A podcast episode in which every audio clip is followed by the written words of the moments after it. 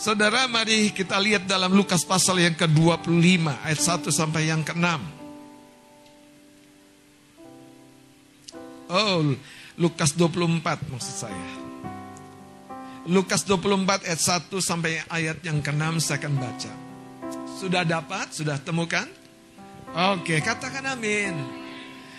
Tetapi pagi-pagi benar pada hari pertama minggu itu mereka pergi ke kubur membawa rempah-rempah yang telah disediakan mereka.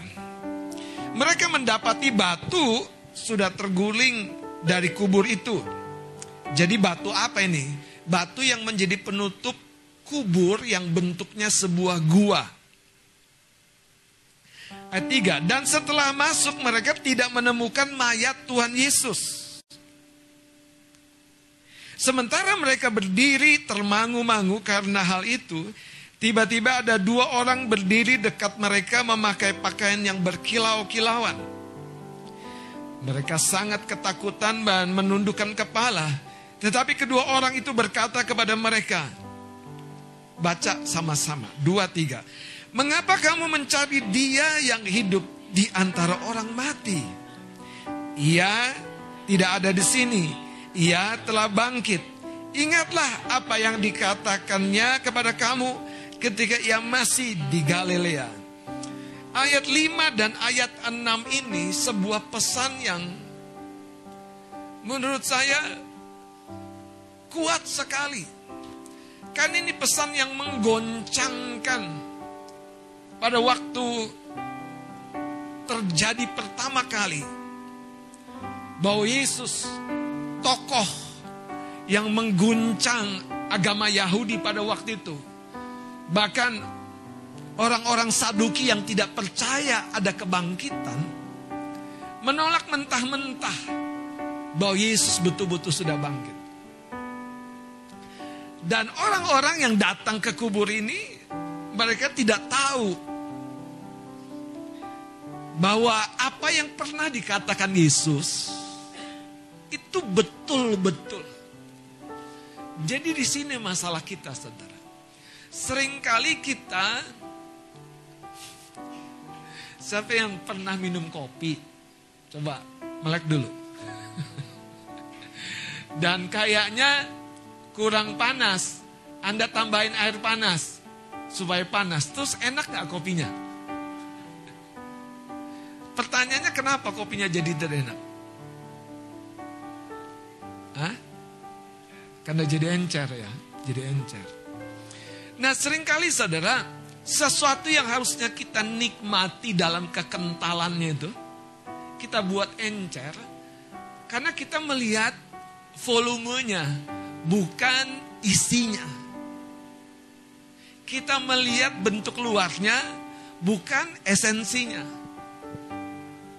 Nah waktu murid-murid orang-orang yang mengasihi Tuhan Yesus mencari Yesus di kubur, di kuburan, bayangkanlah sebuah kuburan yang bentuknya gua. Dan mereka datang dalam budaya Yahudi membawa rempah-rempah untuk merempah-rempahi apa? Jenazahnya, mayatnya. Jadi mereka buru-buru pagi-pagi itu bawa apa? Bawa semua perlengkapan yang mereka yakini sangat berguna. Sayangnya mereka apa? Zong. Katakan zong. Coba colek kanan kirinya, kamu jangan zong.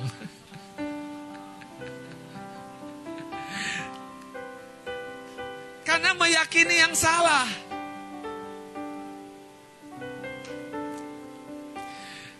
Dan wanita-wanita ini yang membawa rempah-rempah mau menjumpai mayatnya Yesus. Mau menemui mayatnya Yesus dan merempah-rempahi. Dan ketika mereka melihat, hal yang pertama membuat mereka takjub adalah ternyata kubur gua itu sudah terbuka batunya. Yang kedua, mereka tidak menemukan mayatnya. Mungkin kalau kita bulu kuduk mulai merinding. Makanya kadang-kadang tuh pengkhotbah yang paling capek apa? Memberikan imajinasi kepada pendengarnya. Kalau pendengarnya males mengimajinasikan kata-kata pembicaranya, oh udah tidur kalian. Memang benar saudara. Kalau kita mengimajinasikan, kita tuh terhubung. Karena yang yang menjadi bagian dunia rohani itu sebetulnya imajinasinya. Kalau Anda tidak masuk ke alam imajinasi, kata-kata itu cuma masuk lewat, masuk lewat, masuk lewat. Tapi kalau Anda izinkan kata-kata ini masuk ke alam imajinasimu, imajinasimu itu akan menghasilkan sesuatu. Oke, coba lihat sekarang. Semoga ini menolong ya.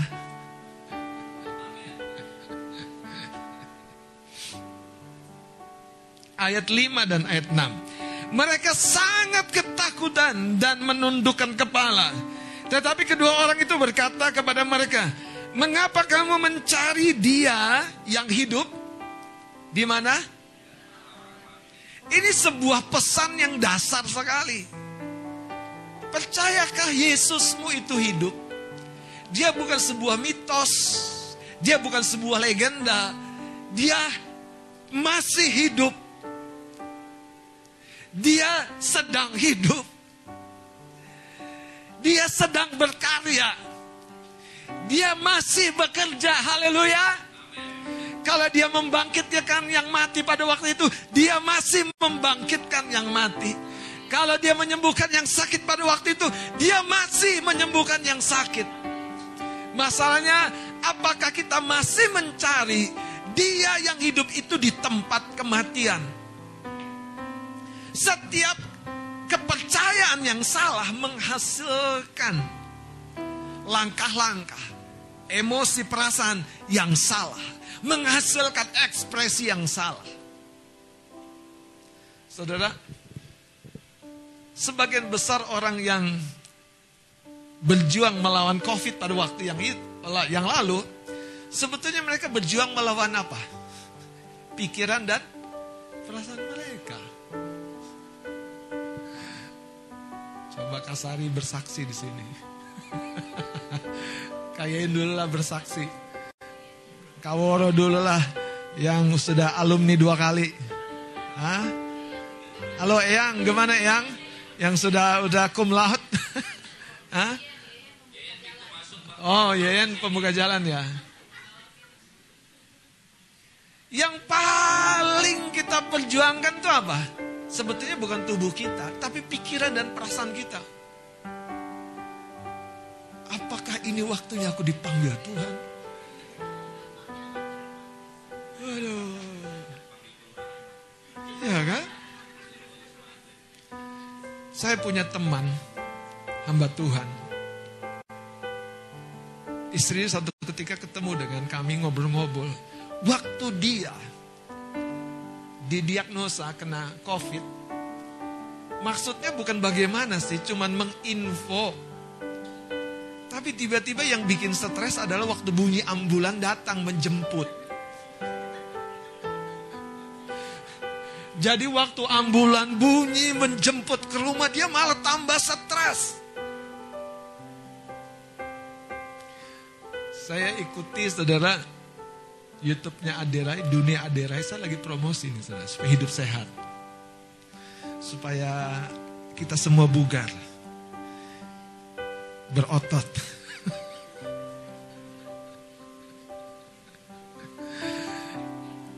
Aderai itu bilang begini saudara. Masalah banyak orang tuh sebetulnya, kenapa mereka akhirnya hidupnya kacau pada zaman COVID? Karena mereka tidak memelihara kebugaran, bukan hanya tubuh, tapi pikiran. Pikiran mereka ditembak terus dengan informasi, informasi, dan informasi. Keluar. Cari udara segar. Biarkan jiwa kita merekah. Dan ke... jangan biarkan sumpeknya kamar itu membunuhmu. Bukannya COVID yang membunuh, sumpeknya kamar. Bayangkan. Makanya waktu kita dengar Eyang lagi berpesta di atas rumah, ya sambil berjemur sinar matahari, kami gembala itu bersuka cita. Sekalipun sambil hirup-hirup tabung gas oksigen kan. Masalahnya sederhana saudara. Yang kita percayai itu menguatkan atau melemahkan. Jadi gini saudara, yang di dalam ini tidak pernah akan mengekspresikan kuasanya sampai kepercayaanmu itu di, di apa namanya dibangun kembali. Dunia mau meruntuhkan keyakinan kita. Setan mau mencuri kepercayaan kita dan ujungnya seolah-olah jawaban adalah rumah sakit. Oh, rumah sakit pun kalau tidak ditolong Tuhan, bisa berbuat apa-apa, saudara. Tuhan sumber kesembuhan, dia pakai obat, dia pakai dokter, iya dan amin. Tapi saudara, sayangnya sekali lagi, seperti cerita ini, kita mencari yang hidup di tempat orang mati. Saya berdoa hari ini ada satu perjalanan rohani yang baru di dalam kehidupan kita. Yang membuat masa depan yang masih seperti buku tertutup rapi itu mulai terbuka. Kenapa? Karena kamu yakini Tuhan baik. Tuhan akan mengangkat pekerjaanku. Tuhan akan memberkati aku dua kali lipat. Percaya nggak? Percaya tidak? Aku akan punya rumah yang baik. Aku akan punya pasangan hidup dan mengakhiri hidupku dengan sangat-sangat happy.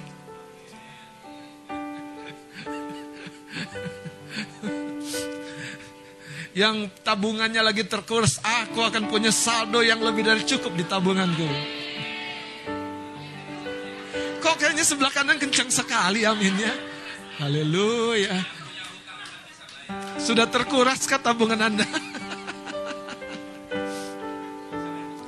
yang sedang nyicil di kreditan segera lunas.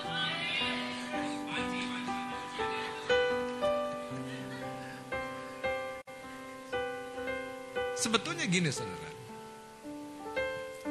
Di situlah firman atau Injil menjadi tidak berguna karena sebetulnya nggak relevan.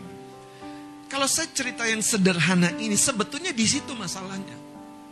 Kata tadi kalau anda ditanya Yesusmu bangkit mana buktinya?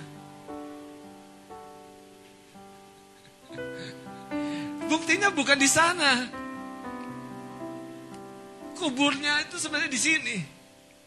Kalau hari ini kita masih di dalam kubur, kalau Jumat yang lalu kita masih di dalam bahtera itu ketakutan karena penghukuman 40 hari air bah tercurah. Kita tidak akan menghasilkan sebuah a new beginning. Permulaan yang baru tidak pernah.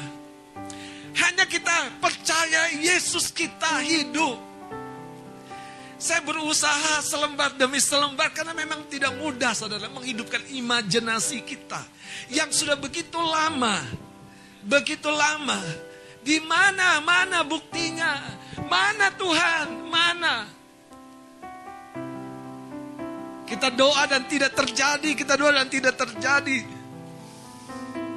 Sekali lagi saudara, di situlah imajinasi iman kita sudah hancur-hancuran. Makanya kalau firman Tuhan disampaikan seperti ini, Tuhan tuh mau memunculkan kesadaran iya dan amin. Jangan cari Yesus yang sudah bangkit artinya hidup, artinya menang.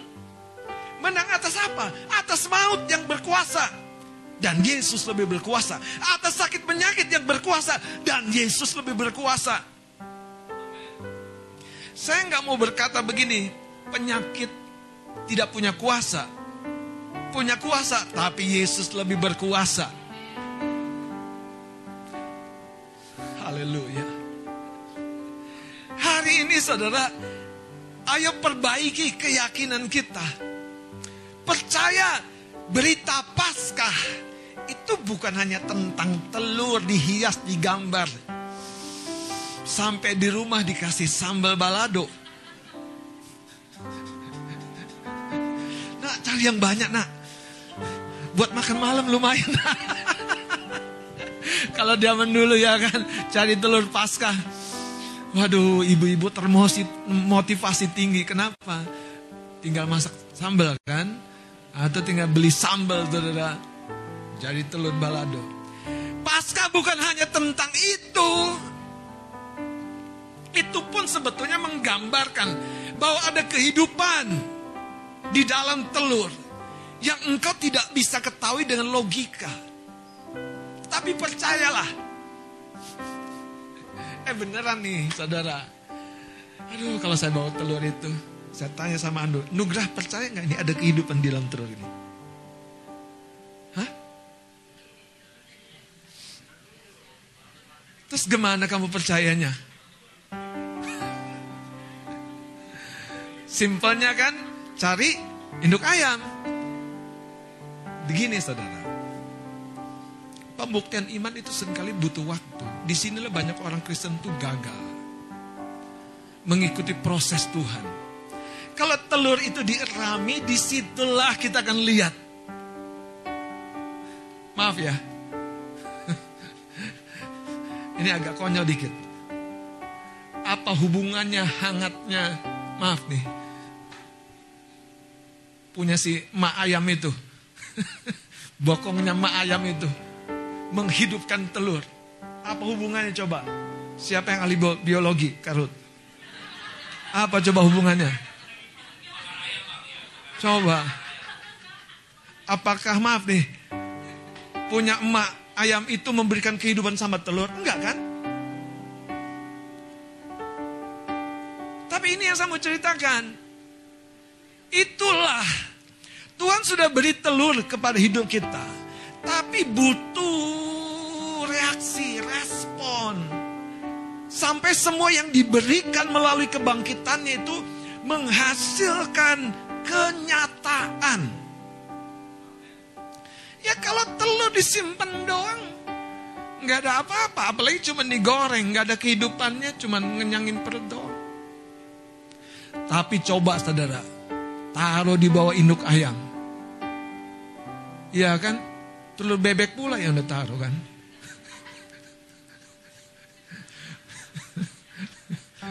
Terus waktu menetas saudara, terus ada bingung kan? Ih, ayam melahirkan bebek. Masalahnya bukan ayamnya yang mengerami, tapi benihnya. Percayakah engkau bahwa sekalipun engkau maaf nih, saya agak konyol lagi. Engkau tuh seperti induk ayam-induk ayam itu. Tapi Tuhan beri telur bebek. Kalau engkau erami dengan baik, hasilnya apa? Hasilnya apa? Kok masih ragu sih? Hasilnya anak bebek lah.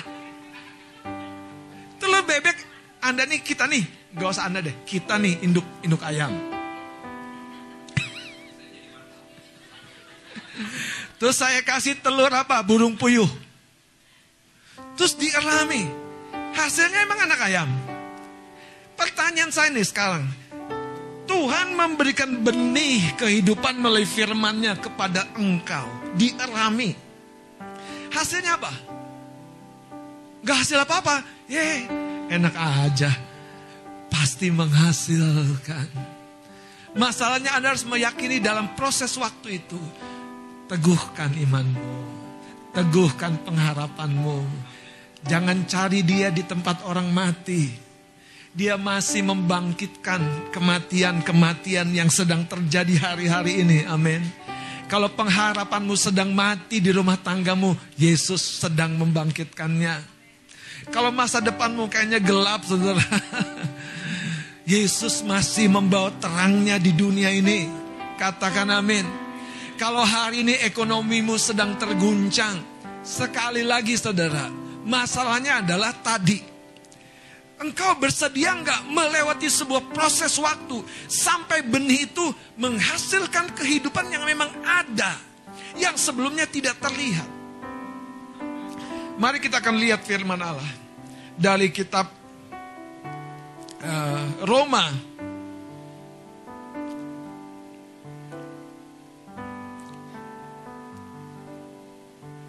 Pasal yang pertama. Lihat ayat yang ke-16. Injil itu kekuatan Allah. Sebab aku mempunyai Roma per, Roma 1 ayat yang ke-16. Sebab aku mempunyai keyakinan yang kokoh dalam Injil karena Injil adalah kekuatan Allah yang menyelamatkan setiap orang yang yang percaya, yang percaya. Pertama-tama orang Yahudi, tetapi juga orang Yunani. Sebab apa? Gimana Paulus bisa berkata sebab di dalamnya seperti telur tadi di dalamnya nyata kebenaran nyata kebenaran, nyata kebenaran. Hari ini saya sedang menyampaikan sesuatu yang nyata kebenaran. Sekalipun engkau tidak bisa memeriksanya dengan nalar logikamu. Bahwa hidupmu ada harapan di dalam dirimu. Karena Kristus sudah bangkit di dalam dirimu. Dan imanmu itu yang akan membuat benih yang di dalam dirimu akan menghasilkan kemenangan. Ayat 17 kita baca bersama-sama. Dua, tiga. Sebab di dalamnya nyata kebenaran Allah yang bertolak dari iman dan memimpin kepada iman. Seperti ada tertulis, orang benar akan hidup oleh iman. Akan hidup oleh iman. Akan hidup oleh iman. Katakan hidup oleh iman. Hidup oleh iman. Iman itu saudara bukan base kepada apa yang Anda bisa rasa Iman itu bukan base dasarnya kepada apa yang apa yang Anda bisa hitung. Gimana Mas Des? Gak nyampe hitungannya kan? Tapi percayakah engkau di dalam Tuhan? Masa depanmu tuh sudah ditentukan gilang gemilang. Sudah ditentukan kau jadi pemenang. Sudah ditentukan menjadi ahli waris kerajaannya sudah ditentukan dan ditetapkan. Wow. Itu sebabnya saudara hari ini berita Paskah akan sukar disampaikan kalau kita tidak menyadari bahwa ada kepercayaan yang salah di dalam diri kita. Kita kembali saudara kepada Lukas pasal yang ke-24 dikatakan saudara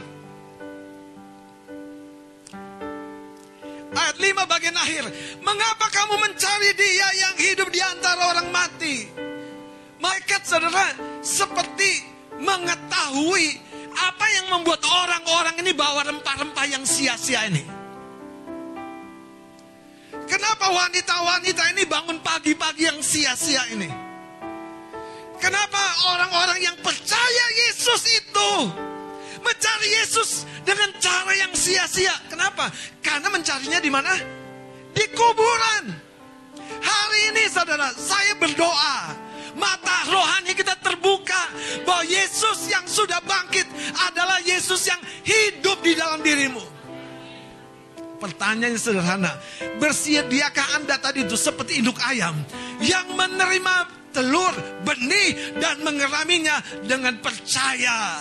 Satu waktu, satu waktu, satu waktu, pasti. Saudara, ada masanya badai akan datang. Ada masanya, ada waktunya keyakinanmu akan coba digoyah. Apalagi kalau Anda hidup pada zaman itu, Anda ketemu dengan orang saduki yang tidak percaya ada kebangkitan yang akan berusaha meruntuhkan keyakinanmu. Tapi kalau Anda tanya kepada dua orang murid yang lari dari Yerusalem karena ketakutan dan di jalan itu berjumpa dengan Yesus yang membuka firman dan hati mereka mulai berdebar-debar. Saya berdoa, jangan lihat Yesus dengan mata lahiriahmu. Lihat Yesus dengan hati yang berdebar-debar ketika kau mendapati firman. Dan engkau tahu Tuhan sedang bicara. Tuhan sedang membangkitkan semangatku, pengharapanku. Saudara, lihat ayat 10 saya lanjutkan. Lukas 24. Perempuan-perempuan itu ialah Maria dari Magdalena, Magdala dan Yohana dan Maria ibu Yakobus dan perempuan-perempuan lain yang juga bersama-sama dengan mereka memberitakannya kepada rasul-rasul. Oh, ayat 11. Jangan sedih kalau kita belum percaya. Rasul-rasul pun, saudara. Coba lihat ayat 11. Tetapi bagi mereka, baca sama-sama. Dua, tiga. Perkataan-perkataan itu seakan-akan omong kosong hmm. dan mereka tidak percaya kepada nah, perempuan-perempuan itu. Haleluya. Jadi masalahnya apa saudara? Kepercayaan, keyakinan. Orang yang punya keyakinan kuat itu seperti seorang pelukis. Dia sedang menggambar masa depannya dengan keyakinannya. Keyakinan itu selalu seperti kunci buat pintu-pintu yang tertutup. Selalu. Selalu. Selalu, selalu. Kalau Anda yakin, orang gak yakin, it's okay.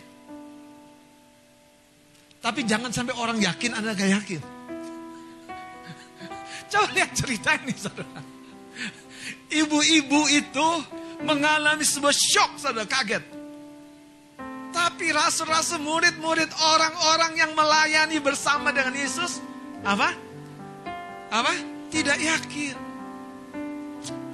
Ini sebetulnya kabar sedih loh saudara. Lihat, ini yang menarik. Petrus ini punya pikiran-pikiran spontan yang menurut saya saudara. Banyak yang yang bisa kita tiru. Petrus itu selalu ingin tahu. Kepo dikit ya.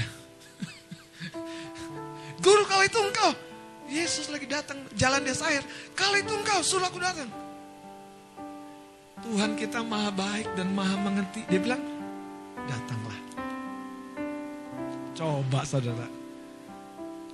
Pribadi seperti apa yang sepertinya kan Petrus. Kalau engkau itu Tuhan, suruh aku berjalan air mendatangimu. Tuhan gak tahu-tahu bilang, eh kau pikir siapa kau? Tuhan kita bilang datanglah. Itu indah sekali. Coba lihat saudara ayat 12. Sungguh pun demikian Petrus bangun lalu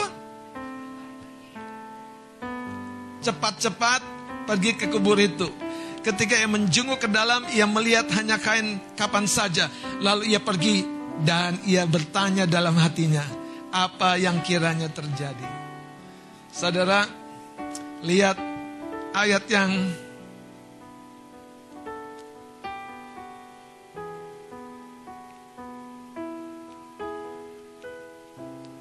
ayat yang keenam, saudara. Ini yang yang kita tidak boleh lewatkan. Malaikat berkata begini, ia tidak ada di sini. Pertanyaannya ada di mana? Ingat, Yesus pada waktu itu masih dalam tubuh kebangkitan. Dia tidak atau belum bisa ada di mana-mana.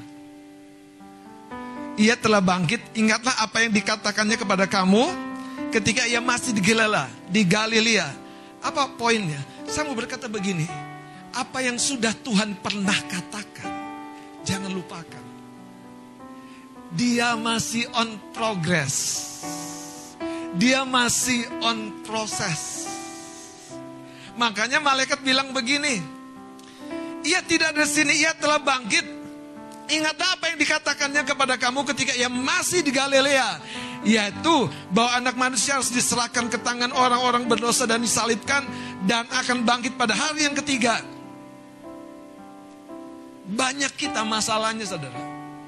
Tidak memahami bahwa banyak perkataan Tuhan, janji Tuhan itu sedang bekerja. Sedang bekerja. Sedang menghasilkan sesuatu. Itu sebabnya jangan mundur.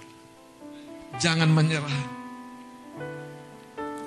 Saudara, sering kali kita mendasari keyakinan kita itu berdasarkan apa yang kita lihat. Hari ini, ubah. Dasari keyakinan kita berdasarkan apa yang firman katakan. Dasari keyakinan kita kepada berita kebangkitan Yesus yang tidak mungkin disangka lagi. Sudah terlambat.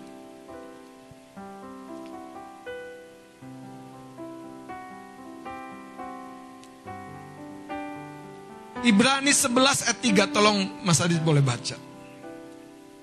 Ibrani 11 ayat yang ketiga ya. firman Tuhan. Karena iman kita mengerti bahwa alam semesta telah dijadikan oleh firman Allah sehingga apa yang kita lihat telah terjadi dari apa yang kita lihat apa yang kita lihat apa yang dapat dibuktikan secara nalar, secara fisik, secara kasat mata. Coba baca, perhatikan baik-baik telah telah terjadi telah terjadi dari apa yang tidak dapat kita lihat. Telah terjadi dari apa? Yang tidak dapat kita. Jadi yang tidak dapat kita lihat itu materialnya. Itu pengolahannya. Itu yang tadi saya bilang, keyakinan kita. Keyakinan kita. Saudara, saya berdoa. Kita mulai bisa melihat diri kita dengan cara yang berbeda. Seperti Wilma Rudolph yang melihat pada waktu dia dengan kruknya. Dia bisa melihat jadi juara lari. Padahal karena penyakit polio saudara kakinya lemah. Sampai akhirnya dia jadi juara lari tingkat nasional dan yang terakhir tingkat olimpiade. Kenapa bisa? Karena keyakinan. Petrus sudah begitu gagal sebagai murid. Tapi waktu Yesus kembali, saudara dekat-dekat dengan dia. Keyakinannya tumbuh. Saya berdoa hari ini Anda tangkap. Apa yang membuat engkau tidak yakin itu sering kali karena engkau melihat dirimu sendiri, bukan melihat Tuhanmu. Kalau engkau melihat Tuhanmu yang sudah bangkit, yang sudah menang, engkau mengabaikan dirimu, apa pun dan bagaimanapun, aku percaya Tuhan baik, Tuhan setia. Dia mampu membawa aku kepada sesuatu yang indah. Di situ hidup akan menjadi bukti tentang kebangkitan Yesus. Haleluya. Sekali lagi saudara. Firman Tuhan mengajar hari ini. Berapa dalam penghayatan kita tentang kebangkitannya. Apakah hari ini waktu kita memejamkan mata dan berkata, Yesus, engkau tahu pribadi yang empunya nama itu sedang mendengar seruanmu. Kenapa? Karena tidak di dalam kubur lagi dia tidak lagi terbaring. Itu hanya jasad yang sempat tidak ada nyawanya. Tapi kemudian rohnya kembali. Saudara, berita Paskah harusnya, berita kebangkitan harusnya menolong iman kita, imajinasi iman kita melihat masa depan. Karena itu yang dicuri dari murid-murid. Siapa lagi yang menyertai aku? Siapa lagi yang menolong aku? Tapi waktu murid-murid mulai melihat fakta, bahkan dia berkata kepada muridnya Thomas, "Taruh jarimu di sini." Itu sebuah pembuktian yang karena kemurahannya, Yesus memberi tangannya berlubang paku untuk dicucuk oleh jarinya Thomas dan berkata, "Jangan tidak percaya lagi." Hari ini saya berdoa berita pasca. Betul-betul menghasilkan sebuah reaksi dalam hatimu. Untuk menggapai yang terbaik, katakan amin. Untuk berlari lebih tinggi menjangkau rencana Tuhan. Untuk melihat lebih luas dalam cakrawala yang terbaik tentang hidupmu. Amin. Karena oleh apa yang kau yakini, yang tidak kau lihat, dari sana tercipta, dari sana tercipta, dari sana tercipta dari yang tidak kau lihat, dari sana tercipta. Saya mau tutup perenungan hari ini. Saudara,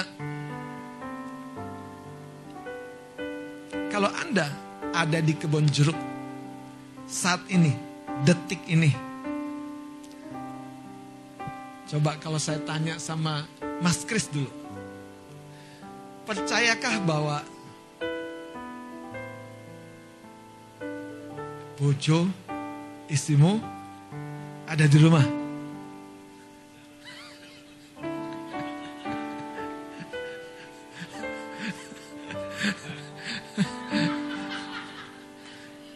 Percaya nggak? Kenapa kan? Itu kan karena sebuah hubungan kan.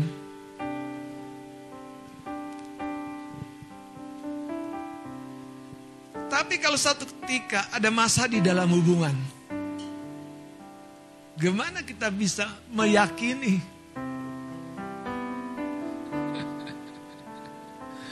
Satu hari saudara, kami tidak ngomongan sama istri, saya sama ibu gembala. Saya tidak tahu dia di mana, dia tidak tahu saya di mana. Dia pikir saya ada di sekretariat, saya pikir dia ada di rumah. Ternyata Ibu gembala ada di tempat yang lain yang saya tidak tahu. Saya ada di tempat lain yang dia tidak tahu. Saudara, masalah kita tuh ternyata hubungan. Dari hubungan itu ada trust. Itu seperti benang tipis yang tidak bisa kita terjemahkan. Kita percaya Tuhan ada di sini. Kita percaya, wong langkah-langkah kita sampai sejauh ini karena Tuhan. Bangkit lagi, jatuh, bangkit lagi. Tapi bukan jatuh mundur, bangkit mundur, enggak. Bangkit maju lagi. Hari ini saudara yakini, Tuhan yang masih on proses itu, on progress itu. Amin. Sekali lagi begini saudara.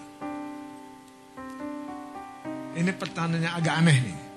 Mas Kris, kalau sekarang ada di kebun jeruk, di gerak kencana, di blok CHCI, di lantai 4 ini. Apakah engkau ada di lantai satu? di sini. Kenapa? Ah, bingung kan? Pada sederhana kan? Karena aku cuma satu. Waktu Yesus naik ke surga, dia tidak lagi dalam wujud darah dan daging. Ini yang saya mau coba terjemahkan.